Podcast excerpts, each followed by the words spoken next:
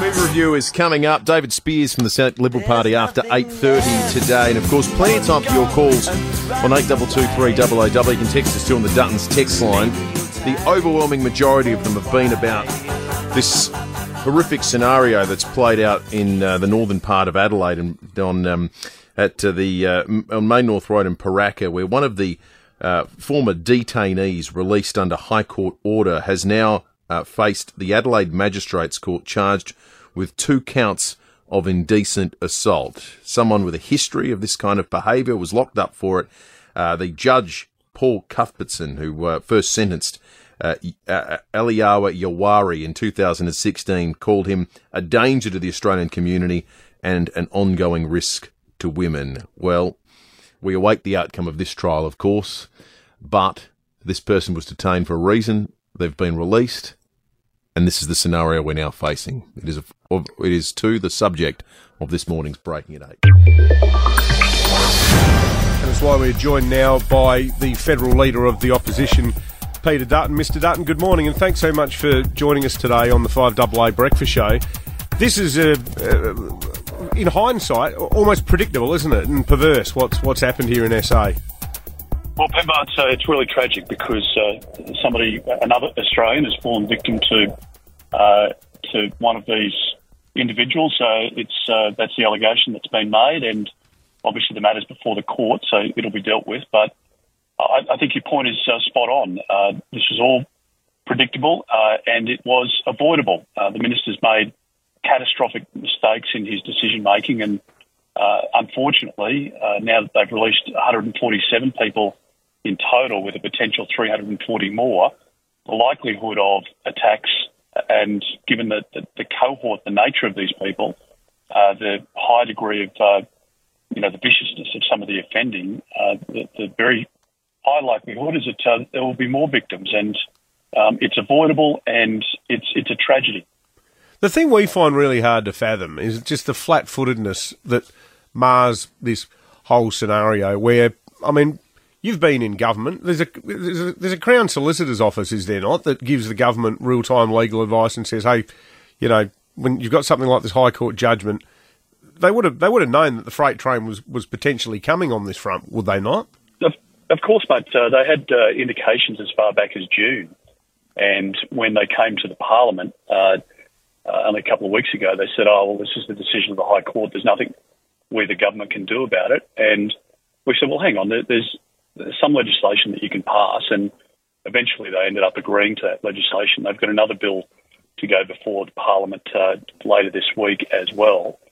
But they should have had legislation prepared back in June. And the, the really significant error that the minister's made is that he has agreed with the court, or there is an agreed fact in the submission to the court that the individual NZYQ, who was the, the case went before the High Court, that that individual had no prospect of being returned uh, and deported from Australia. Now, I, I, don't understand why the minister made that made that concession, but don't forget that uh, Minister Giles was one of the, the lawyers on uh, the Tampa case many years ago. So he's been an immigration lawyer acting on behalf of people of this nature for a long period of time. And to be honest, I think he's looked at it and said, you know, fantastic. The court's made the decision that I really want to make. I'll just be bound by it now. And uh, in addition to the individual case, which was bad enough, he's now released almost 150 more. And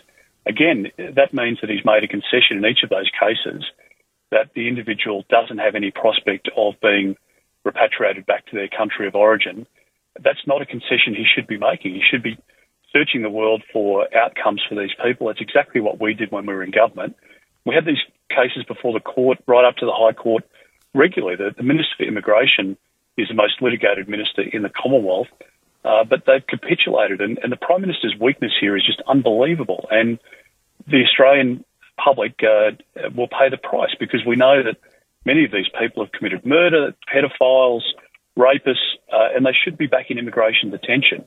And I think it's why uh, the calls are out there for both Minister Giles and Minister O'Neill, the Immigration Minister and the Home Affairs Minister, to be sacked. If the Prime Minister doesn't do that, it's an ultimate display of complete weakness and capitulation.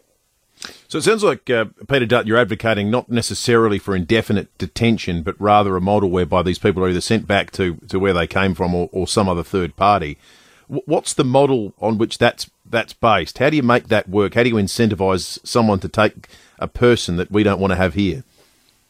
Well, Will, under under the Constitution, you, you can't detain somebody indefinitely. We accept that, but there was a court case about 20 years ago, the Al-Kateb case, which provided, uh, which was the case law that provided the authority for uh, the Minister of the Day to act. Now, when I was Immigration Minister and Home Affairs Minister, countless cases came before us where uh, you had to look at uh, somebody who was stateless, uh, somebody who couldn't be sent back to a war zone. But over time, uh, Afghanistan, by way of example, uh, that society moves from civil war into a society where it is safe for people to be returned back. Uh, there's a situation uh, in Sri Lanka where Tamil Tigers came uh, for a period and were able to claim protection because uh, there was a civil war and, and, they they claimed that they were at risk. Well, that civil war is now over, and you can return people back to Sri Lanka. Uh, there are there are deals that you can do with third countries where they might have witnesses who are in protection that Australia might take and as part of that arrangement, uh, you might be able to mm. uh, to send somebody to, to that country. There, there are a myriad of, of opportunities and uh, cases that the minister will look at, but I honestly think that they've just uh, said, okay, well, too hard for us, uh, and this is the outcome really that we want. We don't want to see these people in detention. It's a human rights issue for us, and that's how the left of the Labor Party think. But but their, their first responsibility, the Prime Minister's first charge, is to protect Australians, and I think they've failed. And I'm really very upset by the fact that uh, that, an innocent victim uh, in Adelaide, in this case, but potentially right across the country, uh, it, it, could have been avoided. And somebody's gone through a very, you know, excruciating, difficult uh, encounter with one of these individuals. Uh, um, the police are alleging, and, and the matter will now go before the courts. Just finally, Peter Dutton. Um, if not for the fact that we were sitting here in the studio only, it feels like light years ago, but it was only a little bit over two weeks ago, we had our, our, our excellent police commissioner, Grant Stevens, sitting here to my right, and we asked him about the level of briefings that SAPOL had received from the AFP about who these people were, what kind of threat they represented, and so forth.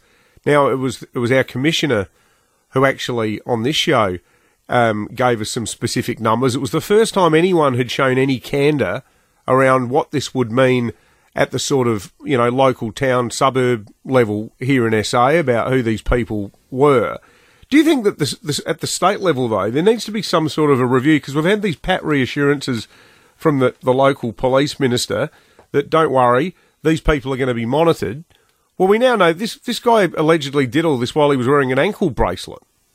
So what sort of what sort of flimsy reassurances are they?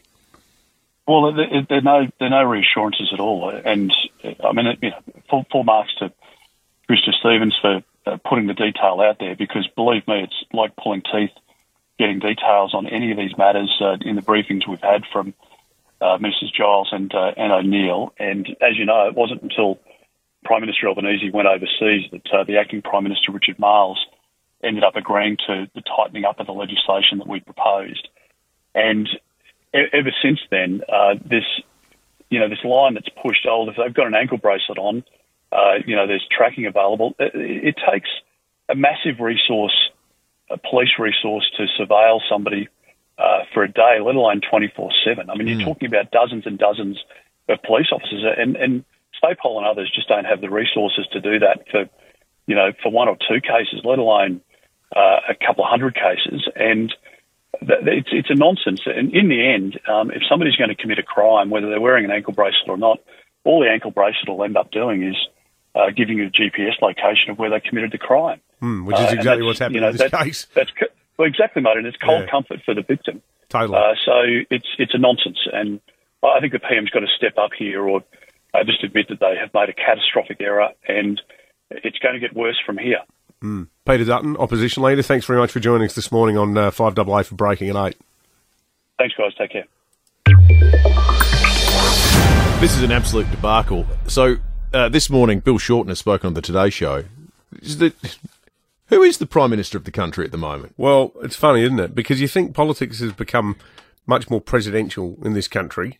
It's not so much parties going No. head to head. It's it's it's also two individuals going head to head. Peter Dutton must feel like he's out there. It's like Fight Club. He hasn't got an opponent. Well, It's just him. well, is it Richard Marles? Is it Bill Shorten? Here's Bill Shorten on the Today Show just a short time ago. Well, the incident sounds terrible, and my thoughts are with the victim. This is why uh, the Senate should pass the preventative detention legislation, which is currently in the Senate. I know that the House of Reps is reassembling on Thursday to vote on this legislation. I think it's important that this, these laws, which have been put in place to remedy the High Court decision, are passed with uh, utmost speed so we can ensure that this doesn't happen. Speed suddenly of the issue, uh, uh, front of mind for the federal government. This is this is an absolute disgrace. I'm just looking. Um, uh, Albo last night was at a book launch. He was launching a book about um, the former tourism minister. What's his name? Brown. Bit of hits and memories there. JJ Brown. He was the guy who made the comments about koalas smelling bad and piddling on people. That's what. It That's kind of feels like. was up to last doesn't this night. feel like the kind of issue that necessitates, you know, the leader of the country maybe saying a few comforting words about what, What- they plan to do to stop people being Why is- assaulted? exactly? Why is the bloke who's in charge of the NDIS leading the explanations? Time to check traffic. We'll be back with more, including Lucy's review of Bad Santa next. Talking about the mother of all gear changes. Stick around for this. David Penberthy and Will Goodings, 6 to 9, 5AA Breakfast.